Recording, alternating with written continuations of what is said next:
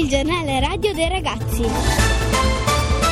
Coordinamento di Angela Mariella.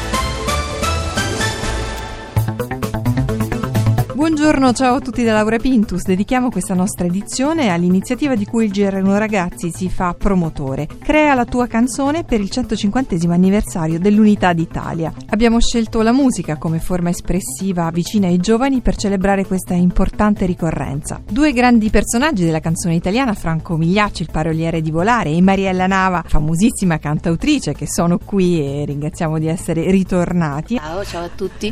Hanno presentato proprio due settimane fa il loro brano inedito. L'Italia è patria, è libertà, una canzone dedicata ai ragazzi e al sentimento di appartenenza e di amore per il nostro paese. Si tratta di una canzone aperta da interpretare ed arrangiare in mille versioni, dal pop al rap al jazz. Tutti i musicisti ed i cantanti in erba sono invitati a scaricare dal nostro sito il testo e la partitura di questo brano e ad inviarci i loro contributi musicali in MP3. Il sito è www.gr1 uno scritto a numero ragazzi.rai.it. Ma riascoltiamo subito insieme questo inno nella versione arrangiata dal maestro Albino Taggeo e cantata da Mariella Nava e dai tre tenori del Conservatorio di Santa Cecilia di Roma.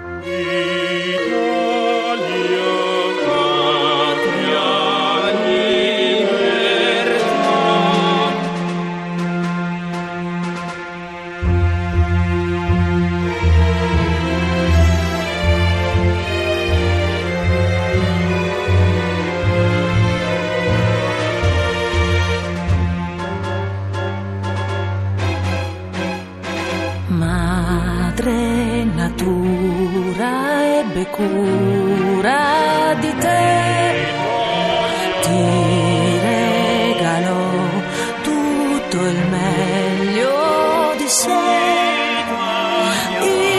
Italia bella, tutta da mare, dalle Alpi al mare, alle isole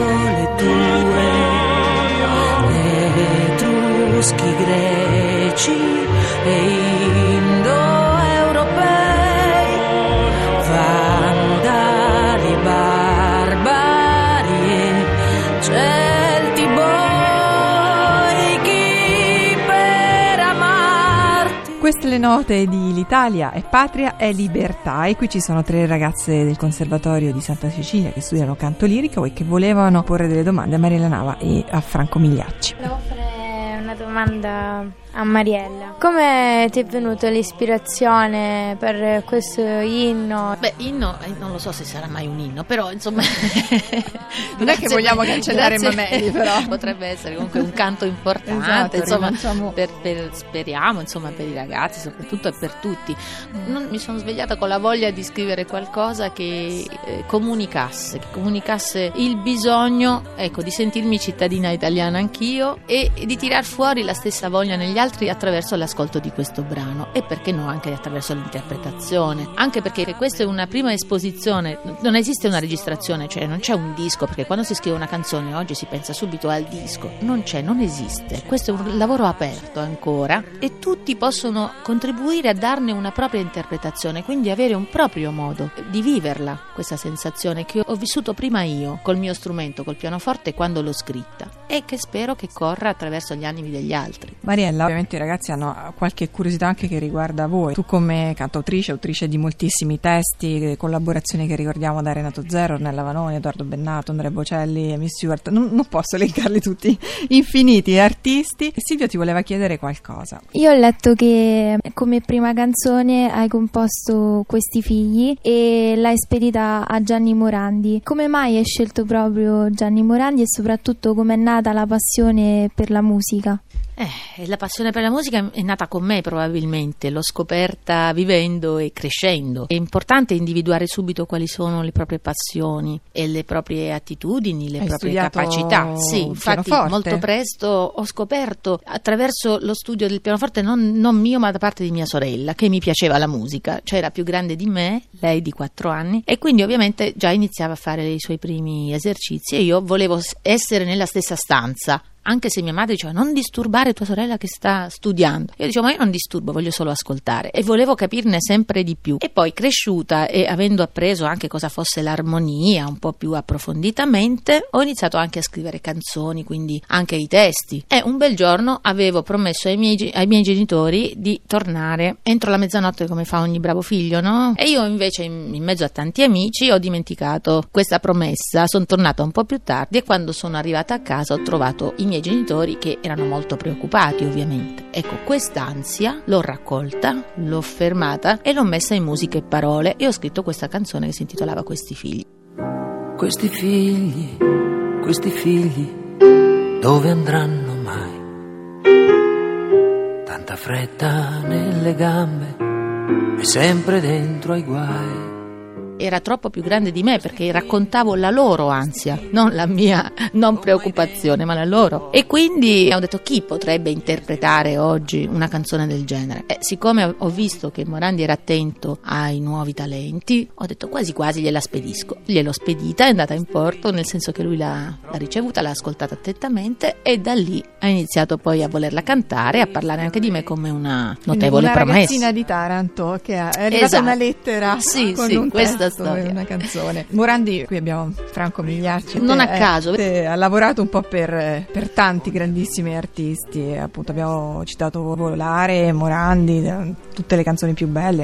eh, C'era un ragazzo che come me amava i Beatles e Son, Tintarella di Luna, Mina. C'era Marianna che voleva sapere qualcosa. Volevo sapere che cosa l'aveva spinta a diventare talent scout e produttore discografico per i teenager, parallelamente all'essere uno dei più grandi parolieri italiani. Guarda, tutto sommato è tutta colpa di Modugno, perché Quell'incontro. quella facendo sì scintilla. quell'incontro lì, eh, noi eravamo amici per, per anni, siamo stati amici perché avevamo interessi di teatro, di cinema e mi ha spinto cento volte a dire mi dai un'idea per una canzone, sono curioso di, di vedere che idea mi potresti dare un giorno, fu un giorno negativo assolutamente, senza una lira in tasca nella disperazione. L'amico Modugno, che era amico veramente perché mi guardava negli occhi e mi diceva bisogno di niente, e io capiva subito, non c'era bisogno che io rispondessi, mi aiutava. Il giorno prima mi aveva detto ti vedo preoccupato, faccio una cosa, facciamo una cosa, domani alle 10 fatti trovare da Canova a Piazza del Popolo, andiamo al mare. Ci stiamo, non so, un giorno, due giorni, dieci giorni. E correva l'anno? Correva l'anno 57, 1957, 57. quindi sto parlando quasi del risorgimento.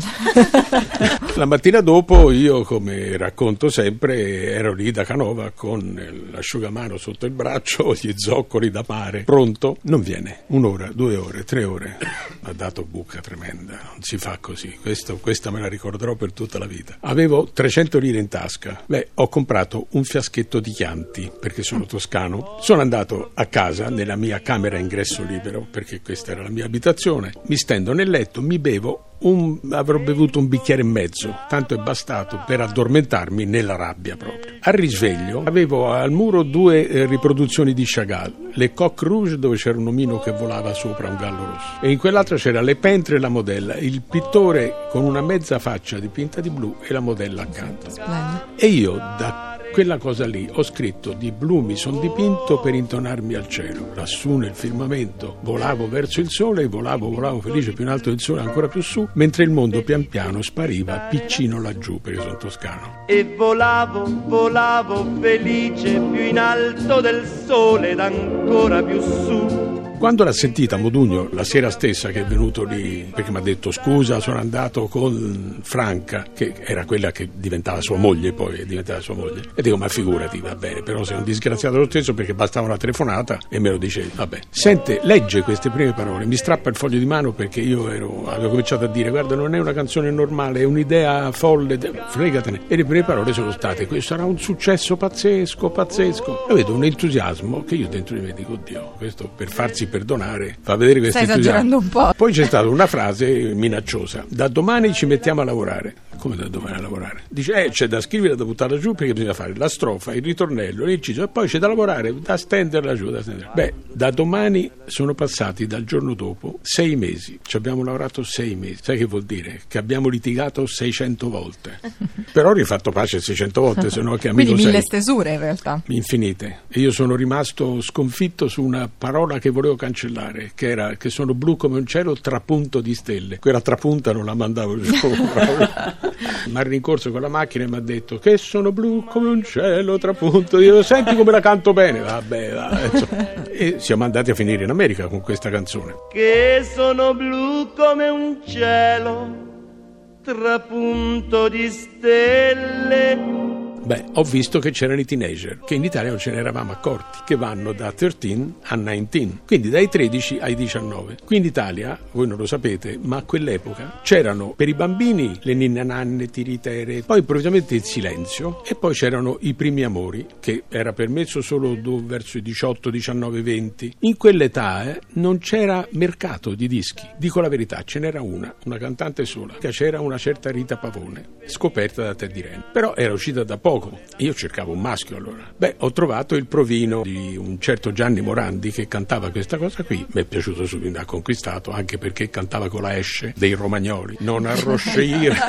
e ha cantato, l'ho mandato a chiamare nella speranza che fosse un ragazzo, non dico bello, ma simpatico. Dico, speriamo che sia, perché se mi arriva uno bruttoccio così. Invece quando è arrivato eh, mi ha colpito perché era di una sorriso. simpatia pazzesca, sì, il sorriso ciondolone con le manone. E siamo diventati amici subito e ho scritto la prima canzone Andavo 100 all'ora, presa da un, da un poveraccio che aveva mandato un pezzettino che faceva Andavo 100 all'ora per baciare la bimba mia, blam blam blam blam, lo faceva non aveva soldi per la chitarra. Mi, è piaciuto, blam blam blam. mi è piaciuto talmente questo blam, dico Gianni rifai blam blam blam anche te. E poi fatti mandare dalla mamma a prendere il latte, eccetera, fino alle prime cotte straordinarie, tipo in ginocchio da te, non sono degno di te, se non avessi più te meglio morire, ecco, da lì è partito tutto, poi la storia continua. Fatti mandare dalla mamma a prendere il latte. Devo dirti qualche cosa che riguarda noi due.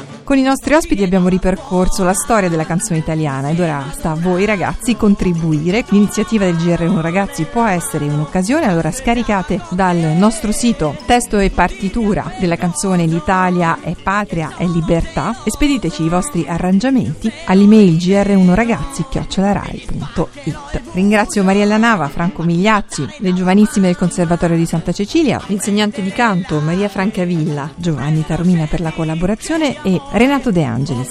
Vi aspettiamo lunedì prossimo, sempre alle 13.35, non mancate.